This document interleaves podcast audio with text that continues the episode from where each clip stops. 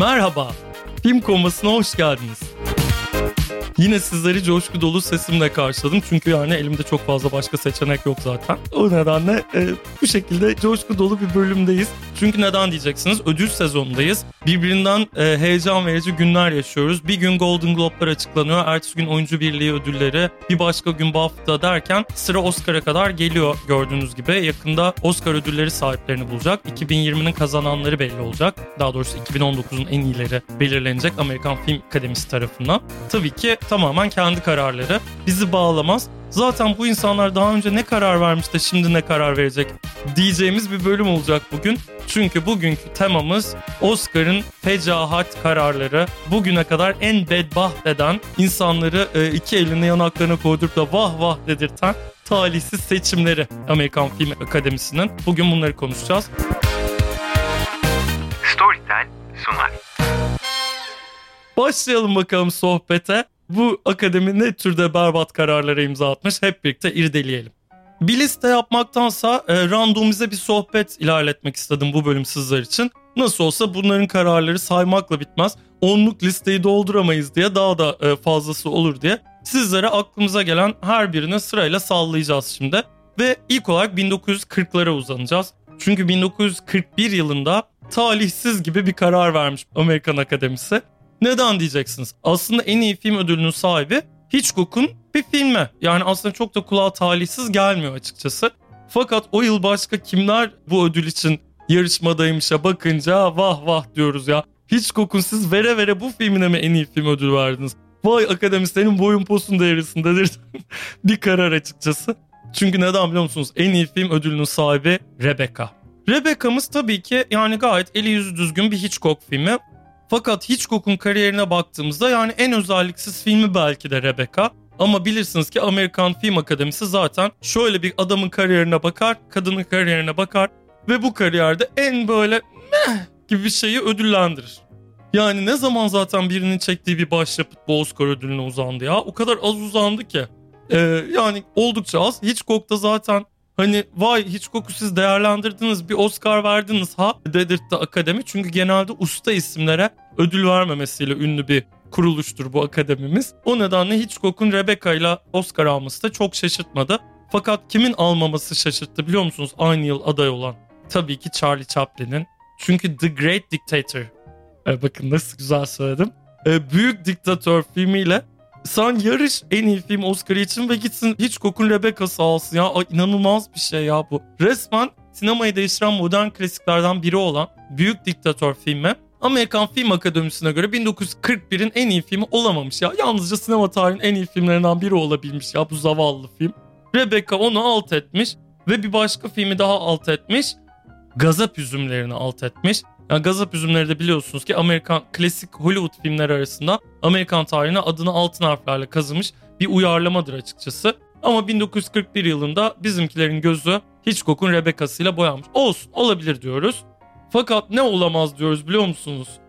Hemen bir sonraki yıl verilmiş bir başka talihsiz karar gerçekten olamaz diyoruz. Çünkü arkadaşlar sinema tarihinin gelmiş geçmiş en iyi filmi nedir? Genelde bu soruya yıllar yılı şu cevap verilmiştir.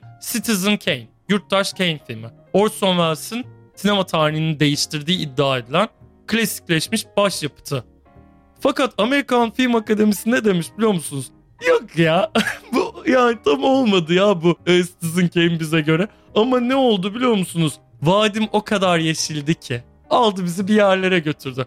Yani How Green Was My Valley e, gelmiş Citizen Kane'i geçmiş ve o yılın inanır mısınız ki en iyi film Oscar'ının sahibi olmuş. Ya bu Orson Welles'i siz keşke tartaklayarak salondan dışarı atsaydınız ya en iyi film Oscar'ını vermemek yerine. Bu kadar çünkü isabetsiz bir hareket olamaz. Yani vadim o kadar yeşildi ki evet tabii ki klasik Amerikan sinemasının mihenk taşlarından tatlı bir melodram yani bizi hüzne boğmuş bir aile taşlaması. Fakat Reşat Nuri Güntekin'in bilirsiniz ki Yaprak Dökümü adlı bir eseri vardır. ya bu eseri okuduktan sonra yani bu filme çok da bir gerek yoktu gibi ya bize göre. Ve inanılmaz bir haksızlık ediyoruz şu anda gerçekten. E, Vadim o kadar yeşildi ki adlı başyapıta. Tabii ki çok güzel bir film. Ama arkadaşlar Citizen Kane'in yanında siz nasıl bu filme en iyi film Oscar'ı verdiniz ya? Hadi bir şekilde verdiniz. Bu Orson Welles başka kategorilerde bari takdir etseydiniz. O da yok. Allah kahretmesin sizi diyoruz. e, Amerikan Film Akademisi'ne bir kez daha. Hadi bazen içinde bulunduğunuz yıllarda bazı filmlerin değerini tam tayin edemeyebiliyorsunuz. Yıllar geçiyor üzerinden 10 yıl, 20 yıl, 30 yıl geçiyor. Anca o filmlerin değerini doğru şekilde biçebilecek hale geliyorsunuz. Ama bazı yıllarda Oscar'da o kadar isabetsiz hareketlere başvurulmuş ki gerçekten akıl sır erdirmek mümkün değil. Örneğin korku gerilim türü sevmezliğiyle bilinen Amerikan Film Akademisi 1961 yılında çıkmış hangi filmi önemli kategorilerde değerlendirmemiş biliyor musunuz? Psycho. Ya bu filmi siz niye en iyi film ve en iyi senaryo adaylıklarından mahrum ettiniz ya? Bunu neye dayanarak yaptınız siz? İnanılmaz bir şey gerçekten. Aynı şekilde 1953 yılında Viva Zapata'nın en iyi film dalında aday gösterilmemesi de akıl sır erdirilecek bir şey değil. Aynı zamanda bence en tuhaf tercihlerden biri 1951 yılında Sunset Bulvarı gibi yani senaryo derslerinde okutulan bir senaryonun en iyi senaryo dalında Oscar adayı gösterilmemesi gerçekten olacak iş değil. Ve tabii ki pek çok oyuncu da Oscar'ın kıyımından nasibini almış. Örneğin bana göre en korkunç örneklerden biri şu. 1965 yılında Peter Sellers kalkıyor Doctor Strange Love'da oynuyor. Ve gerçekten sinema tarihinin en özel performanslarından birini veriyor. Birden fazla karaktere hayat veriyor bildiğiniz gibi. Ve artık yani bir oyuncu daha size ne yapsın ya? Ve 1965 yılında kalkıp My Fair Lady ile Rex Harrison'a en iyi erkek oyuncu ödülü vermişsiniz siz ya. Ya Rex Harrison kesinlikle sevdiğiniz bir oyuncu. My Fair Lady de yani sevdiğimiz bir film. Ama lütfen sakin olun. Yani en iyi erkek oyuncu gerçekten Rex Harrison mıdır ya? Peter Sellers'ın Doctor Strange Love'da oynadığı yıl. Sizin boyunuz posunuz bir kez daha devrilmesin değerli akademi üyeleri. Arkadaşlar bu arada akademi üyeleri akademi üyeleri diyoruz da kim bu insanlar? Amerikan Film Akademisi'nin her yıl değişen bir listesi oluyor aslında. İçinde bulunduğumuz yıllarda biraz daha değişti akademi üyeleri. Artık yabancı üyeler de var. Dünya sinemasının önemli yönetmenleri, yazarları, görüntü yönetmenleri, yapımcıları da bu listenin içinde. Kadın popülasyonu nihayet yükseltildi ve neredeyse %50 oranına yaklaştırıldı. Artık tamamen günümüzde daha da tatlı bir hale geldi. Ama eskiden Amerikan Film Akademisi dediğinizde e, aklımıza yaşlı beyaz Amerikalılar geliyordu açıkçası ne yalan söyleyelim. Bunlar birbirlerini orada eğiliyordu ya seneler senesi. Hatta 2010'ların ortalarına kadar bu böyle gidiyordu ve beyaz Amerikalılar birbirlerini pohpohluyordu. Bu 1960'larda 70'lerde iyice ayyuka çıktı. 80'lerde 90'larda iyice ve artık 2000'lerde tartışılır bir hale gelmeye başladı. Ve hatta belki hatırlarsınız 2001 ya da 2002 yılıydı yanılmıyorsam. Bir yıl artık Oscar So White diye bir hareket o kadar büyüdü ve insanlar o kadar çeşitlilik, diversity diye bağırdı ki o yıl Halle Berry en iyi kadın oyuncu, Denzel Washington en iyi erkek oyuncu seçildi ve Sidney Poitier'e de yaşam boyu onur ödülü verilmişti. Oscar'ın gerçekten artık yani siyahlara da bir ana kategorilerde kapı açtı bir yıldı nihayet. Ve Halle Berry de e, en iyi kadın oyuncu kazanan ilk siyah kadın oyuncuydu inanır mısınız ki? Ve ondan sonraki yıllarda da e, bu rekoru egale edilemedi maalesef. Size yazıklar olsun diyoruz tekrar yeri gelmişken. Peki Amerikan Film Akademisi'nin talihsiz kararları bunlarla sınırlı kaldı mı? Maalesef kalmadı biliyor musunuz? Bu Amerikan Film Akademisi'nin talihsiz kararları tabii ki saymakla bitmez. Bunların en büyük özelliği de usta yönetmenleri genellikle en iyi yönetmen Oscar'ından ayrı koymaları. En iyi yönetmen Oscar'ı almış e, yönetmenlere bakıyoruz. Kesinlikle bunlar sinema tarihinin en iyi yönetmenleri değil. Yani daha doğrusu şöyle düzelteyim bu cümleyi. Sinema tarihinin en iyi yönetmenlerinden bazıları en iyi yönetmen Oscar'ına aday olmamış bile ve hatta olanlar da çoğunlukla ödülsüz bırakılmış. Kim bunların en ağ babası biliyor musunuz? Stanley Kubrick. Arkadaşlar siz Stanley Kubrick'e ne hakla en iyi yönetmen Oscar'ı vermediniz ya? Neye dayanarak? Kendisiyle ilgili verilmiş en talihsiz kararlardan biri 1969'da en iyi yönetmen Oscar'ına 2001 ile Stanley Kubrick'e vermemeleri ve hatta onun yerine Oliver adlı neredeyse rastgele yani randomize bir filmle Carol Reed'e en iyi yönetmen Oscar'ı vermeleri. Hızını alamayan akademimiz 1976 yılında da Guguk Kuşu filmiyle Miloš Forman'a vermiş Kubrick'e vermek yerine en iyi yönetmen Oscar'ını. Ya tamam Miloš Forman da çok sevdiğimiz yönetmen. Guguk Kuşu da çok güzel bir film ama siz bu Kubrick'ten ne istediniz ya? Bu adama neden en iyi yönetmen Oscar'ı vermediniz ya siz? Akademinin en iyi yönetmen Oscar'ı vermek şöyle dursun. En iyi yönetmen Oscar'ına aday dahi etmediği yönetmenleri sayıyorum şimdi size. Hazır mısınız? Charlie Chaplin, Buster Keaton, Fritz Lang, Eisenstein, Sergio Leone, Sam Peckinpah, Tarkovsky, Ozu, Godard, Agnes Varda, Jodorowsky, Brian De Palma, Terry Gilliam, George Romero, John Cassavetes, Robert Bresson, John Hughes, John Carpenter, Cronenberg. Bakın arkadaşlar bu listeyi daha sayarım sonsuza kadar. Daha önce aday gösterip ödül almayanları saymaya kalksam zaten bu podcast yani bir yıl falan sürebilir. Çünkü artık yani önüne gelene ödül vermemiş. Mesela Tarantino'muzun da en iyi yönetmen Oscar'ı yok. Ama galiba kendisi bu yıl Once Upon a Time in Hollywood'la yani çok da hak ettiğinden emin olmadığımız bir yönetmen Oscar'ı alabilir gibi duruyor. Yani yönetmen Oscar'ı alır almaz belki ama en iyi orijinal senaryo dalında bir kez daha ödül sahibi olacağı kesin gibi. Bu yılın Oscar'larına geçmeden biz biraz daha sinema tarihinde gezinelim ve Oscar'ın başka bazı talihsiz kararlarına odaklanalım. Bana sorarsanız gelmiş geçmiş en büyük Oscar hatası olabilecek şey 1977'de yaşanıyor. 1977 yılının en iyi film Oscar adaylarını sayıyorum şimdi size. Taxi Driver, Network, All the President's Man, Bound for Glory ve Rocky. Sizce bu listenin en iyi filmi hangisi? Taxi Driver mı? Yoksa All the President's Man mi? Yoksa Network mu? Ya da Bound for Glory mi? Bakın bunların hepsi olabilir gerçekten bu yılın en iyi film Oscar ödülünün sahibi. Fakat 1977 yılında en iyi film Oscar'ını hangi film alıyor biliyor musunuz? Rocky.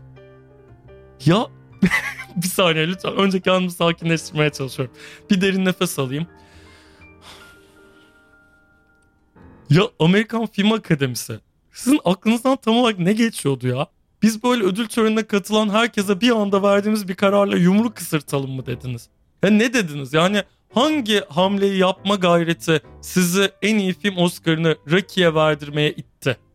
Çünkü bakın burada Taxi Driver yapmış Martin Scorsese. Bir yanlışınız olmasın. Yani Network gibi bir başyapıt var bu listede. All the President's Man gibi politik sinemanın gelmiş geçmiş en iyi filmlerinden biri var. Ya da Hal Ashby kalkmış harika bir country şarkıcısı biyografisine imza atmış Bound for Glory ile. Yani siz hangi akla hizmet Rocky'ye en iyi film Oscar'ı verdiniz ya? Bu Rocky kötü bir film olduğu için değil gerçekten bizim bu gazabımız ya da kime göre neye göre tabii ki tartışılır. Bir ödül listesi bu. Yani biliyorsunuz ki her ödül listesi kendi içinde tartışılır. Her film listesi kendi içinde tartışılır. Herkesin kendine göre doğruları olur, yanlışları olur. Fakat gerçekten elinizi vicdanınıza koyun ve söyleyin. Şu ödül listesinin en iyi film Oscar'ı Rocky'e mi verilmeliydi ya? Gerçekten olacak iş değil. Yani burada akademiye elimizden geldiğince kınıyoruz ama yani yapılacaklar sınırlı. Hadi en iyi filmi verdiniz başka kategorilerde niye bu kadar yani sahip çıktınız bu Rocky'e ya? Bu kadar mı sahipsizdi bu film? Bir de bugünden bakıldığında yani Rocky sayısının en kötü filmi falan olabilir bakın Rocky. Çünkü Rocky 4 gibi manyaklıklar yapılmış ya da Rocky 2'de uzunca bir özet bölüm gösteriliyor Rocky 1'den. Yani hani ihtiyaç var mıydı ya bu filme bu kadar en iyi film Oscar'ı verecek kadar? Neyse ben beni bıraksanız sabaha kadar konuşurum Rocky'nin en iyi film Oscar'ı alması skandalı üzerine. Ama e, yani hadi uzaklaşalım buradan. Fakat fazla uzağa gitmeden şunu da söylemek zorundayım. Taxi Driver'ın hangi kategorilerde adaylığı olmamış biliyor musunuz 1977'de? En iyi yönetmen ve en iyi senaryo. Allah sizin cezanızı vermesin. Yani artık ben daha ne diyeyim ya. Allah'a sığınıyorum artık. Bu noktaya getirdiniz beni. Oscar'larda çok böyle yıl var aslına bakarsanız. Yani 1977'den çok uzağa gitmeden 1980'de de hemen bir örneğini görüyoruz. Örneğin 1980'de Apocalypse Now ve All That Jazz gibi iki ayrı başyapıt adaylık sahibi en iyi film kategorisinde. Ve ödülün sahibi hangi film oluyor biliyor musunuz? Kramer vs. Kramer. Yani tabii ki Kramer Kramer'e karşı harika bir film. Çok tatlı, hüzünlü, çok iyi oynanmış, yazılmış, yönetilmiş bir film.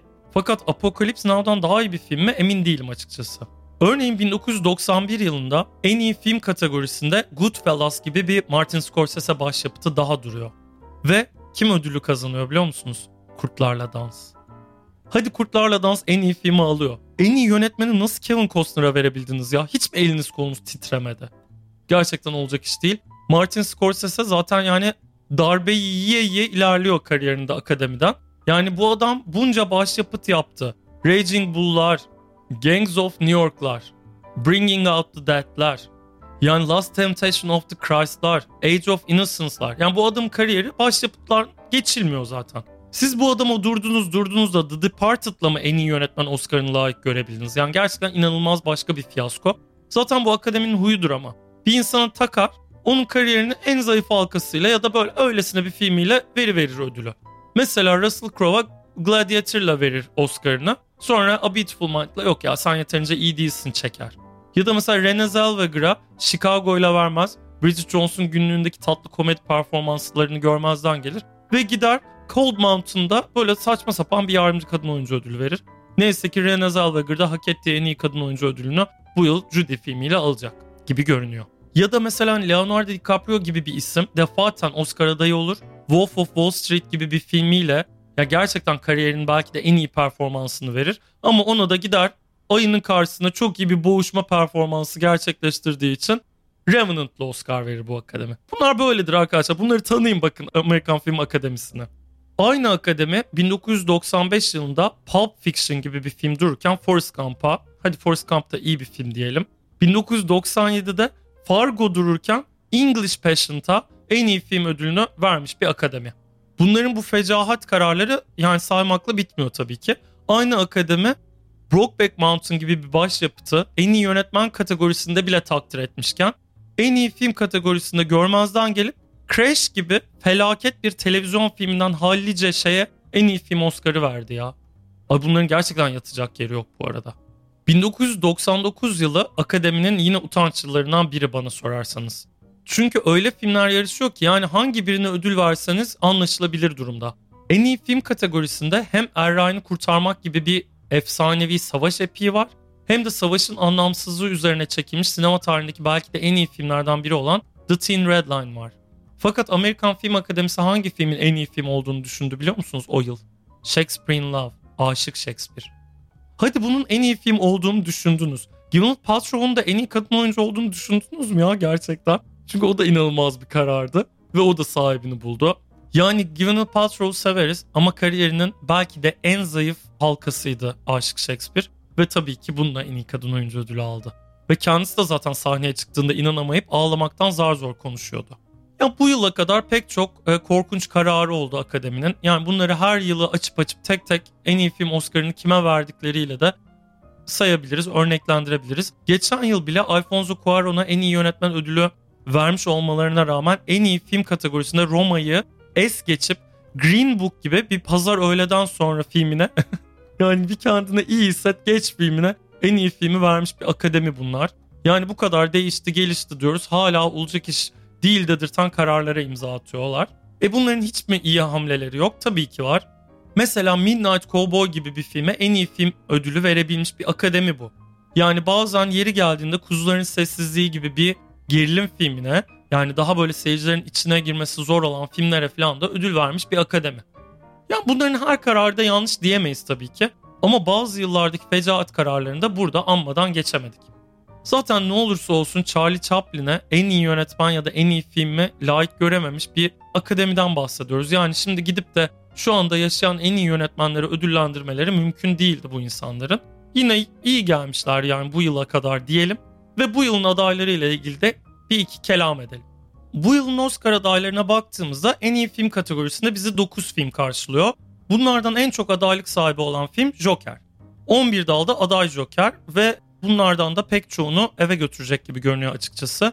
Bana sorarsanız cepte olan ödüllere en iyi erkek oyuncu ve en iyi müzik.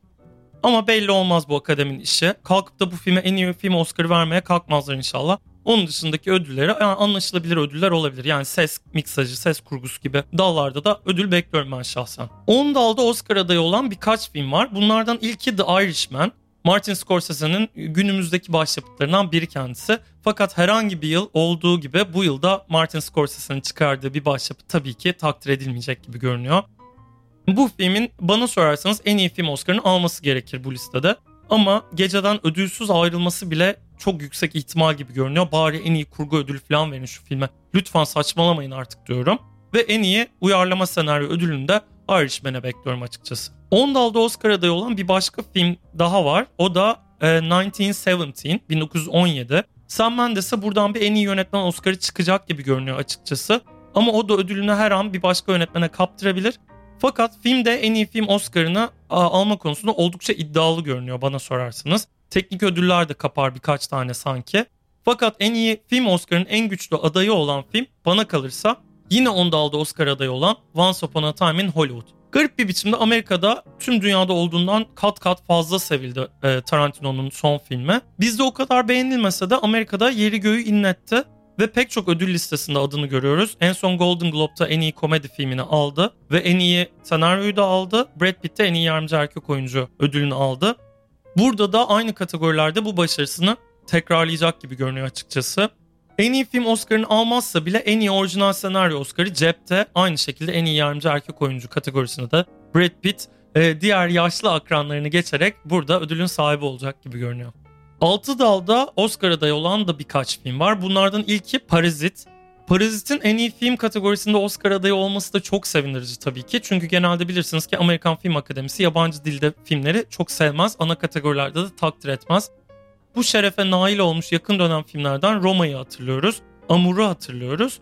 Parazit de bunlardan biri oldu. Hem Cannes'da Altın Palmiye'yi kazandı hem de yıl boyu pek çok ödül ve adaylık kazandı. En son Oyuncu Birliği Sendikası'nın verdiği ödüllerde SEG ödüllerinde de en iyi ensemble cast e, ödülünün sahibi oldu ki bu Oyuncu Birliği Sendikası tarihinde görülmüş bir ilk. ilk kez yabancı dilde konuşan bir oyuncu ansamblı bu kategoride bir ödülün sahibi oldu. Oscar'larda da yolunu açtı aslında bir tık daha Parazit'in. Bir de Parazit için inanılmaz bir Oscar kampanyası yapılıyor. Filmde en iyi film, en iyi yönetmen, en iyi senaryo başta olmak üzere pek çok kategoride aday. Bakalım yani şansı var gibi görünüyor ama en iyi film alması bayağı uzak ihtimal. Eğer alırsa da bu bölümü boşa çıkartan bir karar vermiş olur Amerikan Film Akademisi. Gerçekten hakkaniyetli bir seçim yapmış olur. O yüzden şaşırırız alırsa en iyi filmi. Fakat en iyi senaryo dalında bir ihtimal görüyorum ben düşük de olsa. Ya da en iyi yönetmen dalında da aynı şekilde. Fakat bana kalırsa Production Design kategorisinde bir ödülün sahibi olacak gibi görünüyor Parazit.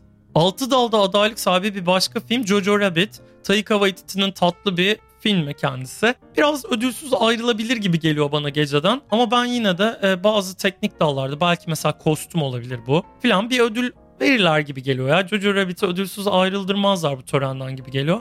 Ama yine belli olmaz. Scarlett Johansson'ın hem bu filmle hem de Marriage Story ile adaylık kazanması da yüzümüzü güldürdü açıkçası. Buradan da Marriage Story'ye bağlayalım. Kendisi e, bu yıl bana kalırsa The Irishman ve Parazit'le birlikte en iyi film ödülünü alsa üzülmeyeceğim filmlerden biri. Aynı şekilde Adam Driver da yani karşısında Joaquin Phoenix olmasaydı en iyi erkek oyuncuyu alırdı gibi gelen bir performans sergiledi bana. Ve tüm dünyayı tabii ki. Bence adil bir dünyada Joaquin Phoenix'ten de daha iyi bir performans gösterdiği için bu ödülün sahibi olurdu. Ama maalesef bu dünyada olamayacak gibi görünüyor.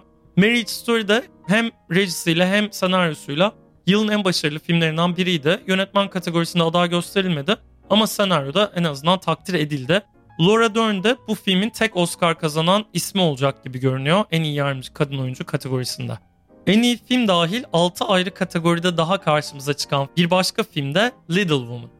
Little Woman'da e, Greta Gerwig'imizin hem yazar hem yönetmen kimliğiyle karşımıza çıktığı tatlı bir klasik edebiyat uyarlaması ve kendisinin de e, en iyi senaryo, uyarlama senaryo dalında bir şansı söz konusu. Fakat en iyi film, en iyi kadın oyuncu, yardımcı kadın oyuncu gibi kategorilerde aday olsa da ödüle sahip olma şansı bir hayli düşük. Son olarak en iyi film dahil 4 dalda adaylığıyla karşımıza çıkan film Ford vs. Ferrari. E, bu filmin ödül şansı bir hayli düşük açıkçası. Aday olduğu 4 kategoride de eli boş ayrılacak gibi görünüyor törenden. Özellikle de Christian Bale'ın beklenen en iyi erkek oyuncu adaylığını alamaması şaşırttı doğrusu. Onun dışında kategorilerde pek şaşırtıcı hamleler yok bu yıl. E, genelde beklendiği şekilde e, adaylıklar kazanıldı pek çok dalda. Fakat esas bu ödül listesi dışında bırakılan bazı filmler benim dikkatimi çekti. Mesela The Farewell filminin hiçbir dalda aday gösterilmemesi oldukça şaşırtıcı çünkü pek çok ödül listesinde adını görüyorduk. The Souvenir aynı şekilde aday gösterilmedi. Bence bayağı talihsiz bir seçim. Waves hiçbir dalda aday değil. The Last Black Man in San Francisco hiçbir dalda aday değil. Genel olarak da A24 adlı yapım şirketine ait filmler bunlar.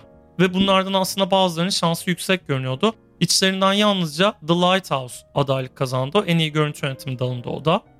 Yani gelecek yıllarda e, artık şu A24'u bir görün deriz. Midsommar'da dahil olmak üzere hiçbir filmine aday göstermediğiniz gibi bir şey The Lighthouse dışında. Yazıklar olsun demek için güzel bir neden oldu bize Amerikan Film Akademisi'ne. Bu yılın ödül listesi ve adaylıkları bu şekildeydi ve genel olarak Oscar'ın isabetsiz e, tutumuna dair örnekleri de size bu bölümde bu şekilde sıralamış oldum. Film komasının gelecek bölümlerinde farklı konularda konuşmak üzere ben yine burada olacağım. Çalçene tutumumla e, kafanızı şişiriyor olacağım. Valla bekleriz her zaman. E, dinleyin, dağıtın sağa sola arkadaşlarınızı ateşleyin. Ya da şöyle bir ilk 5-10 saniyesini dinleyip vay benim kafam bunu bugün alacak gibi değil ya deyip geçin valla siz bilirsiniz. İbrahim Selim'in podcastını öneriyorum size yine fazla uzağa gidemeyenler için. Ee, ya beni dinlemeniz dakikalarda tabii ki. Dinleyin ya yazık günahtır ya ben de iyi kötü bir sinema üzerine ahkam kesiyorum burada.